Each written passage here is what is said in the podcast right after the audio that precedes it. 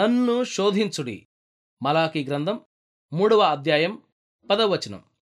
అక్కడ దేవుడు ఏమంటున్నాడు నా కుమారుడా నా పరలోకపు వాకిళ్ళు ఉన్నాయి. అవి ఇంకా పాడైపోలేదు. గతంలో లాగానే గడియలు తేలికగానే తీయవచ్చు. అవి తుప్పు పట్టలేదు. ఆ తలుపుల్ని మూసి నా దగ్గర ఉన్న వాటిని దాచిపెట్టుకోవడం కంటే వాటిని బార్లాగా తెరిచి దీవెనల్ని ధారగా కురిపించడమే నాకిష్టం. మోషే కోసం వాటిని తెరిచాను. ఎర్ర సముద్రం పాయలయింది యహోషువా కోసం తెరిచాను. యొర్దాను నది ఆగిపోయింది. గిద్యోను కోసం తెరిచాను. సైన్యాలు పారిపోయాయి. నన్ను తెరవనిస్తే నీకోసం కూడా తెరుస్తాను. తలుపుకి యువతల వైపున గతంలో లాగానే నా పరలోకం నిండా అనేక సంపదలు ఉన్నాయి. కాలువలు ఓటలు పొర్లి పారుతున్నాయి.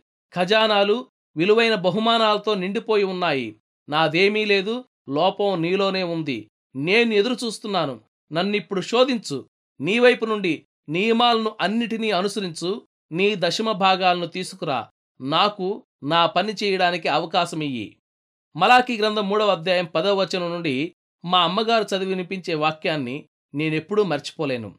పదియవ భాగమంతియు తీసుకొని రండి. తో మొదలై పట్టజాలనంత విస్తారముగా కుమ్మరించెదను అనే వాక్యంతో ముగుస్తుంది. నేను ఎన్ని దీవెనల్ని కుమ్మరిస్తానంటే నీకు స్థలం చాలక ఇబ్బంది పడతావు. మా అమ్మగారి సూత్రం ఇది. దేవుడు అడిగినవన్నీ ఇచ్చాయి. ఆయన వాగ్దానాలన్నింటినీ తీసుకో. మన ప్రార్థనకు మించి ఆయన సామర్థ్యాలున్నాయి. నా ప్రార్థనల్లో చాలాసార్లు చోటు చేసుకునే నివేదన గురించి ఆలోచించాను. నేను దేనికోసం అడిగాను? ఒక గ్లాసుడు నీళ్ళ కోసం అడిగాను. సముద్రం అంతా ఆయన దగ్గర మిగిలిపోయింది. కోటాను కోట్ల నక్షత్రాలు ఆయన దగ్గర ఉన్నాయి. అయితే నేను ఒక్క వెలుగు కిరణమే అడిగాను. నేను ఎంత ఎక్కువ అడిగినా అది ఆయన ఇవ్వగలిగిన దానికి చాలా తక్కువలోనే ఉంది.